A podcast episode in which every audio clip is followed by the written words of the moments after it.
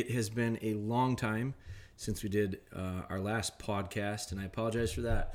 Um, I feel a bit naked at this point.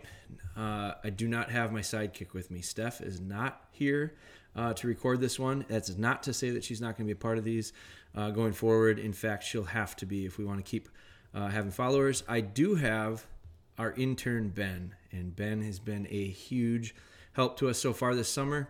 He's helping us out with a ton of marketing stuff. Um, he we I, he pinned me down and said we have to do a podcast, so we're going to do it. So Ben's in on board with me here. Um, we are going to jump into it. We're going to go back kind of on our original format of the podcast. We started out with kind of building them off of some Facebook and some Instagram messages that we had gotten um, we are going to maintain our our length or duration, or at least I'm going to shoot for it. Without Steph, it might get a little long, but um, we're going to try to keep these as you know relatively short. It's a, a, a great platform for me to be able to talk on specific items um, where if I'm if I'm in a setting where it doesn't keep me on track like this, I tend to go in a lot of directions, and it seems to get long. So I am gonna pick. Actually, I've got. Uh, it's a Facebook question that came as a direct message. Um, this guy, he had sent me a couple messages actually, and one of them was, I think it was regarding puppy DVDs, which um, he wanted to know about our puppy DVD. We used to have a foundation DVD uh, that we called Foundation. It was two and a half hours long. It covered a lot of, of the early on stuff. Um, since then, we have we no longer offer that DVD. So if you have it, uh, save it for the museum. But we have we have taken that and expanded it, and I now have um, a puppy DVD, which is like it's it's just that it's puppy stuff, and that is about three hours long. Um, it's the stuff we covered in the foundation DVD magnified. And then we also have a foundation DVD, which is one of the most important parts of training, I think. And that is not available yet. That is still pre order. Um, I have all the final cuts, so I'm editing that right now. But his original question here was talking about the foundation DVD. And so his one says, I can't find the puppy training DVD anymore on your website. Is it still available? It is no longer available, that one, but the new puppy DVD is available. So that's live um, foundation is coming. Um, his second part of his question was, uh, well, he had three questions. His second part of his question was, he says this could be a possible podcast question. Uh, how do I introduce my dogs to shooting, um, gunfire? And so I am a little late with this. I probably should have done this one about a week ago, prior to the Fourth of July, and we'll touch on that. And then his third one is, when are you going to do your next podcast? So um, we're working on that right now for you. So let's get to the the shooting question, um, the gunfire question. I think it can be talked about in. It, it, doesn't have to be guns. It can be any type of loud noises. It can be a vacuum cleaner. Um, it can be. There's so many things that can create issues with our pups. Um, they typically will start early. Uh, the issue is formed early, and then it's something that you deal with or you try to reverse um, for however long that is, the course of the life uh, lifetime of the dog at times. So what I think so getting down to it, the reason I say we should have talked about it about a week ago is because I think a lot of people assume that dogs become I think well there's a couple assumptions out there. I think there's an assumption out there that dogs can be born gun shy. They're not.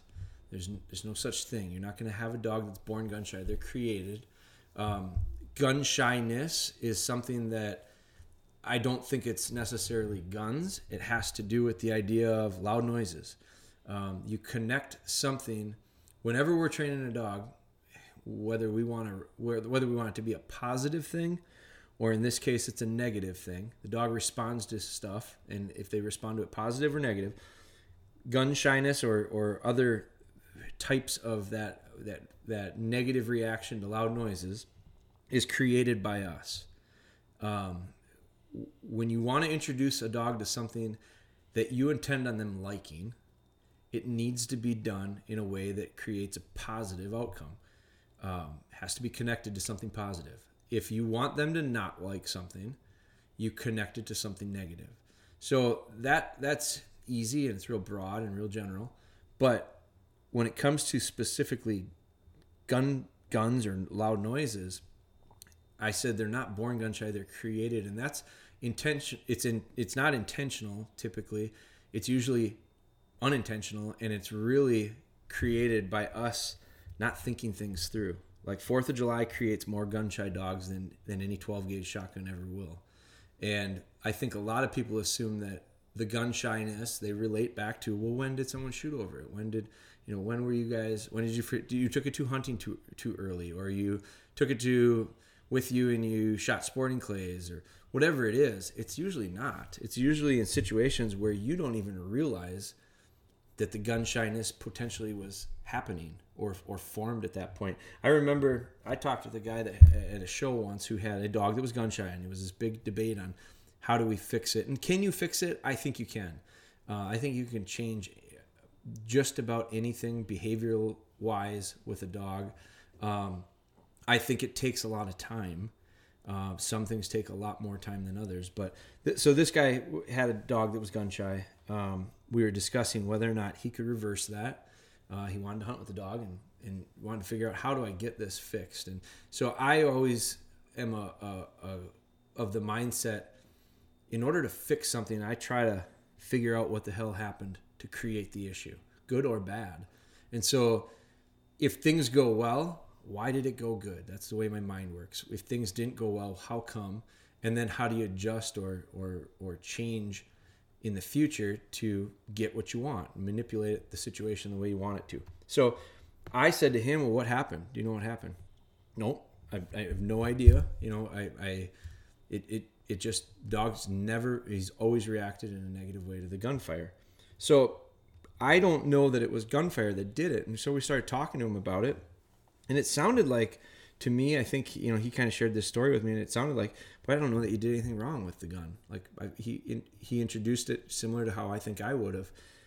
It just never took to it. And so the, when we broke it down and we started to try to figure this out you know fireworks are oftentimes the culprit. And so i i saw a million things out there uh, especially on social media regarding fireworks and how it you know dogs hiding and freaking my dogs out and what can we all do the fireworks on the same nights to save our dogs and all this stuff well i think fireworks uh, create a lot of issues because you just don't know when they're going to go off if, if you're not lighting them so that can be part of it. Well, it wasn't fireworks. This guy said, no, I, I'm sure it wasn't that. Well, what ended up happening was I really believe he bought, he had this pup and it was a, a spring pup, summertime, early summertime pup. And they were building a house when they got it. New house, new dog. So they were building the house and they had this pup and they put it in the garage and they kept it cool and it was in its crate or kennel and it was safe and everything was good. But you didn't think about, uh, you know, the idea of nail guns. Well, he's got he's got guys on the roof shooting nail guns or or putting sheeting up with nail guns, and I he I think we kind of got down to the idea of you know what? Well, you built that house, you probably created a pretty hostile environment for that little puppy connecting to a lot of noises that the dog just wasn't comfortable with. So probably where it came from. Now, most people don't think of forming those types of habits in that type of scenario. So that's where I think you got to always be when you get these young dogs, you have to always be in the mindset of what are the unintended circumstances of everything I do and what are the intended circumstances of everything I do and act appropriately or accordingly. So how do I actually so there's some things to avoid. That's clear. We got to we got to avoid these situations where we don't necessarily have the control of the situation and it can be scary. It's scary for a dog to be in certain spots and start hearing these these these noises, loud noises, particular.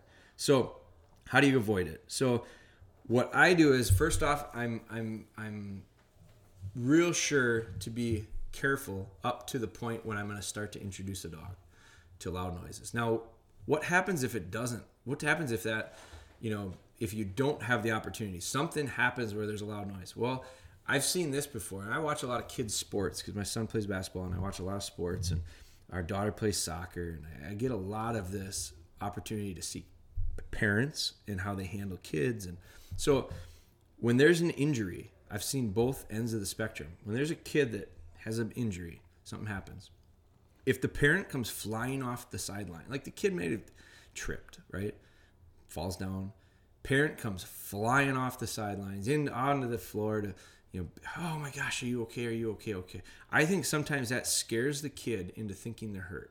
I think they panic. Oh my God, mom came running out here, dad came running out here. Something must be wrong. And I think it scares them. I watched this the other week. I saw this girl get kicked so hard. I mean, she got kicked. It hurt me watching.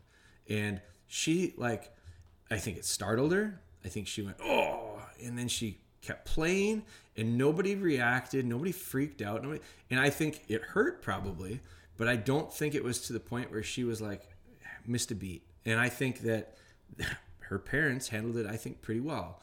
Uh, they didn't freak out they didn't panic. Um, now i'm not saying if you're you know bone sticking out you shouldn't go help them out you should but at the same time with these pups i think sometimes something drops somebody drops a pan in the kitchen and i'm in the mudroom. There's a loud noise that startles my little pup, and my pup comes to attention.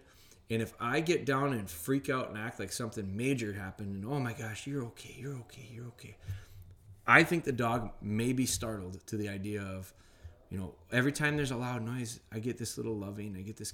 So I think it's a fine line of don't when when something bad happens, reassure them. It's okay, you're good, you're good. But also, so show them that you care but you don't have to coddle the hell out of them. You can't just act like the world's coming to an end. Then learn from it and try to figure out how to avoid it in the future. So I think that's part of it. But then the other part of it is when we actually do introduce them, I really like to. Um, I start at a great distance. I'm a big believer in the idea of I incremental training is something I talk about a lot. I think this is another example of incremental training. I think you're going to start out at A and you're going to end at Z. And you don't go A to Z, you go A to B, B to C, C to D, D. You go on and on and on and on. There's all these steps. So the way I like to start out is I'll have, and my son usually does it with me, at a distance. And I, and I should talk about age on it too. I'm not doing this with four month old pups. I'm not doing this with 16, 20, 24. Um, I, I, most of the dogs that I introduce to gunfire are probably 10 months or older. 10 to 12 months minimum. Sometimes it's older than that because I just don't get to it as any sooner. I'm not in a rush to do it. This is one of those things that there is no reason to rush it. Can you do it earlier? Probably, but what what am I gaining? I'm not going to hunt the dog till they're over a year old anyway. So I don't know that I have to rush to get into this. So, but I start at a, a great distance. I have my son. He'll take a 410. Um, I know a lot of guys use like a, a starter pistol, like a um, it's I think they're like blank 22s, but um, I don't like 22s. I think they have a pretty solid crack. I think they have a lot different sound than a shotgun. So like a 410 is a, a little bit more subtle, a little softer. I take a really small gun. Cap, cap gun might even be the, the answer, but uh, something that's small. I like I have a little single shot 410. We use that. And I'll have my son 150 yards away from me. I mean, quite a ways. He can see me. We're in a field, and he can see me. My dog at that point is already retrieving.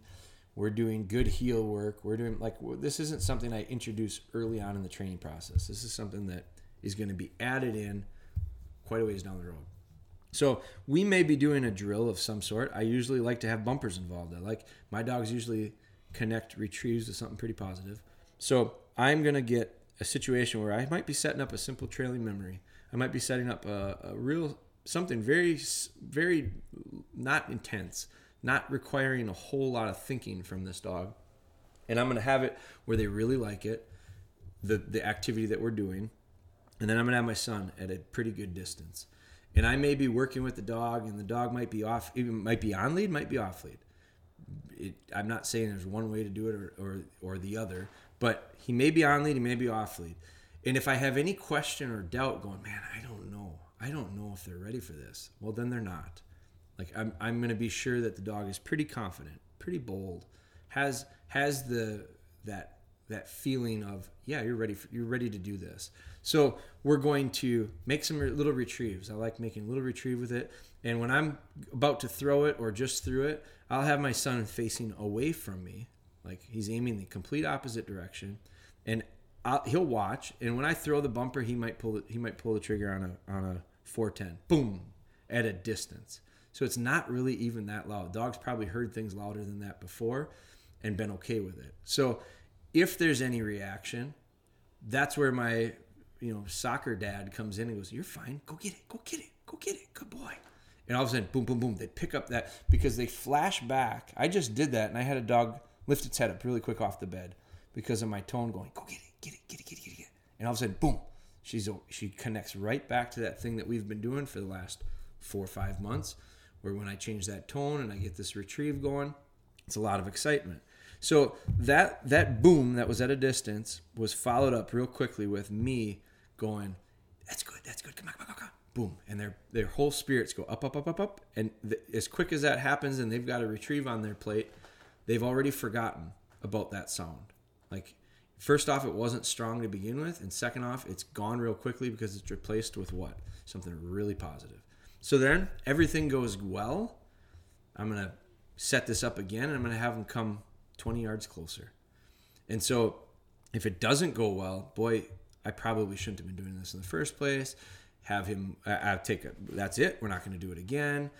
We might try it in another week or so, and he's going to be 250 yards, so that it's like I can't even hear him when it starts out, and we'll slowly creep in.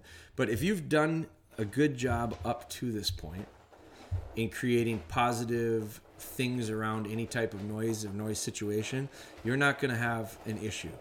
So when you get to that point, you slowly, incrementally move them in a little bit closer. So I might get him into have him move in 20 yards. We'll reset it. He'll do the exact same thing. Reset it, do the exact same thing. Reset it, do the exact same thing, and get to the point where pretty soon this it's this timing thing where when I do that hunt command with these puppies, and if you've ever followed any of our stuff, we talk about hunt commands. It's in our videos and all that stuff. We we use them quite a bit. It's connecting. It's like Pavlov. It's classic conditioning, and I'm simply connecting something activity wise to something audible.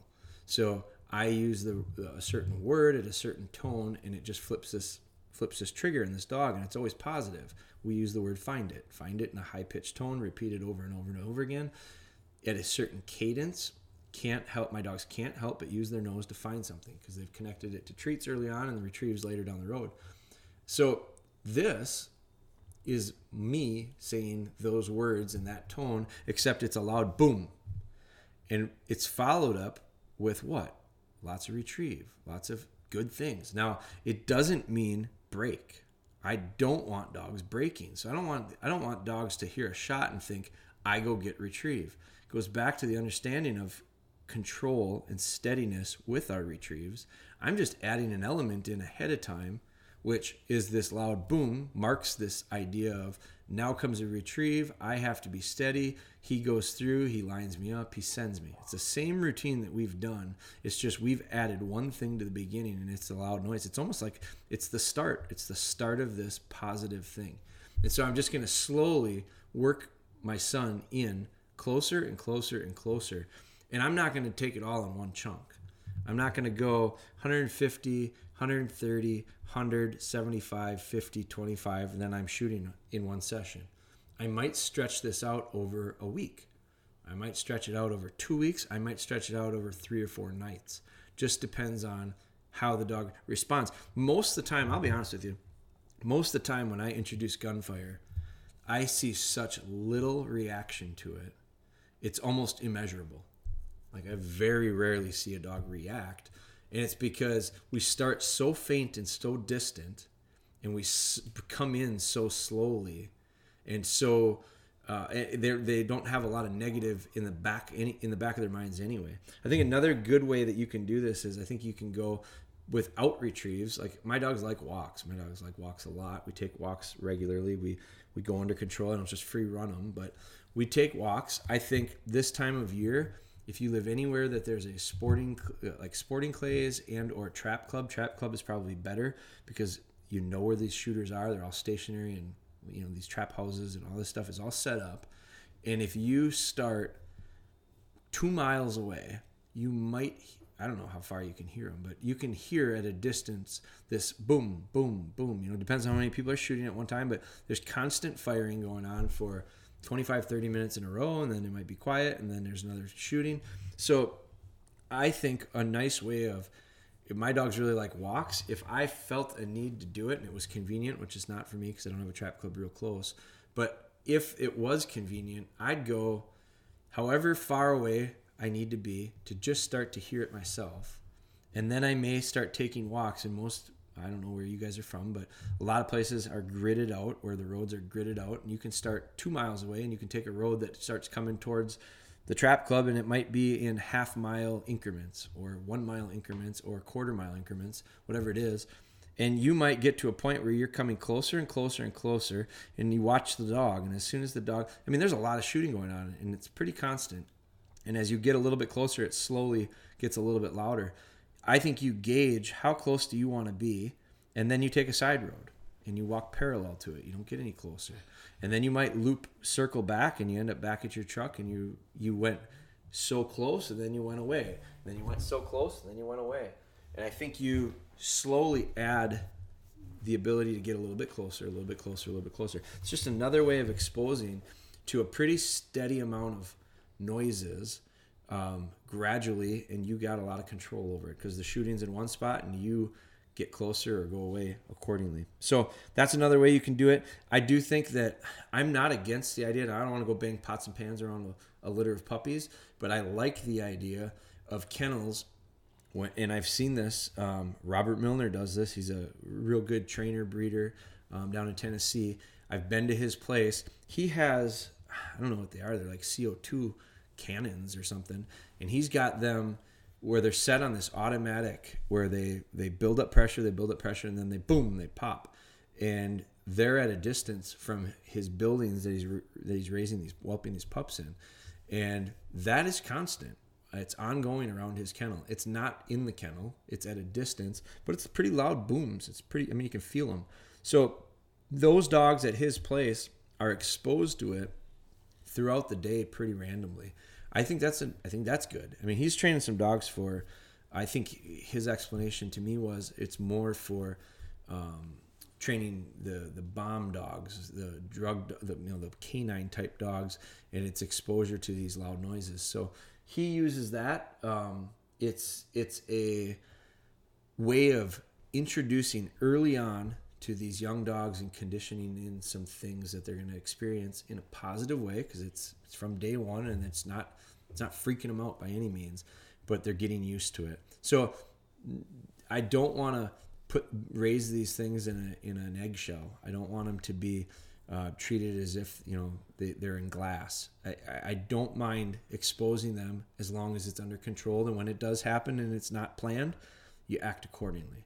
So that's that's how I do it. I know there's a lot of ways of doing it. Um, I'm not saying this is the only way to do it. I'm saying this is a way that I've done it a lot, and it's worked very well. So that's it, Ben. Boy, you you probably need a drink to. Lots of talk. A lot of talk. You see, so Steph goes away and Jeremy really rambles. But um, that's it. We're, we've got another. That's another uh, episode for us. We've got several others lined up. I do thank you for your patience. I thank you for listening to these things. Um, we've got man, we've got a lot of projects going and and uh, some really exciting ones. Mighty Pet Project Mighty Pet. I just started posting a little bit more about it on social media. If you're not following us on social, it's probably the best way to get the most of information uh, most amount of information, and the price is right on it. So, uh, YouTube, uh, Instagram, Facebook, we use all three of them. We use them a little bit differently at Dogbone Hunter for all of them, right? Yep. And uh, we are going to be starting a new project called Project Mighty Pet. Um, well, we've done it now for quite some time. I'll probably talk about it on another podcast, but uh, I really recommend kind of following along with it. If you liked Live with Spry, if you listen to Live with Spry, this is just it's not live with Spry. It's totally different. Um, but it's kind of got a same feel of it's a series. Uh, we're actually going to kind of use it as a vlog. It's pretty fancy, I know, but uh, video blog. And so we're, we've recorded things for a while, not knowing what we're going to do with them. And it's becoming clearer now what we're going to do with them, or at least try to do with them. So uh, that's something that's in the works. It's taken some time, and we're working on that. We've got other projects that I, I will hold back on announcing at this point because um, they're just they're just in their infancy. But uh, lots of stuff going on, and so thank you for listening to the podcast. If you would do me the favor, Um, if you enjoy these, please do me a favor, and I know a lot of you have already, and I appreciate that greatly, is leaving a review, um, whichever platform you're listening to it, whether it be Apple or Android or whatever it is. If you can rank it or rate it or whatever, and put stars, and if you like it, I'd really ask that you do it. If you don't like it, man, you don't have to rate it, but um, we really appreciate all of your support, and we will continue to pump these things out. So that's it. Best of luck training to you guys, and we'll we'll talk to you on the next one.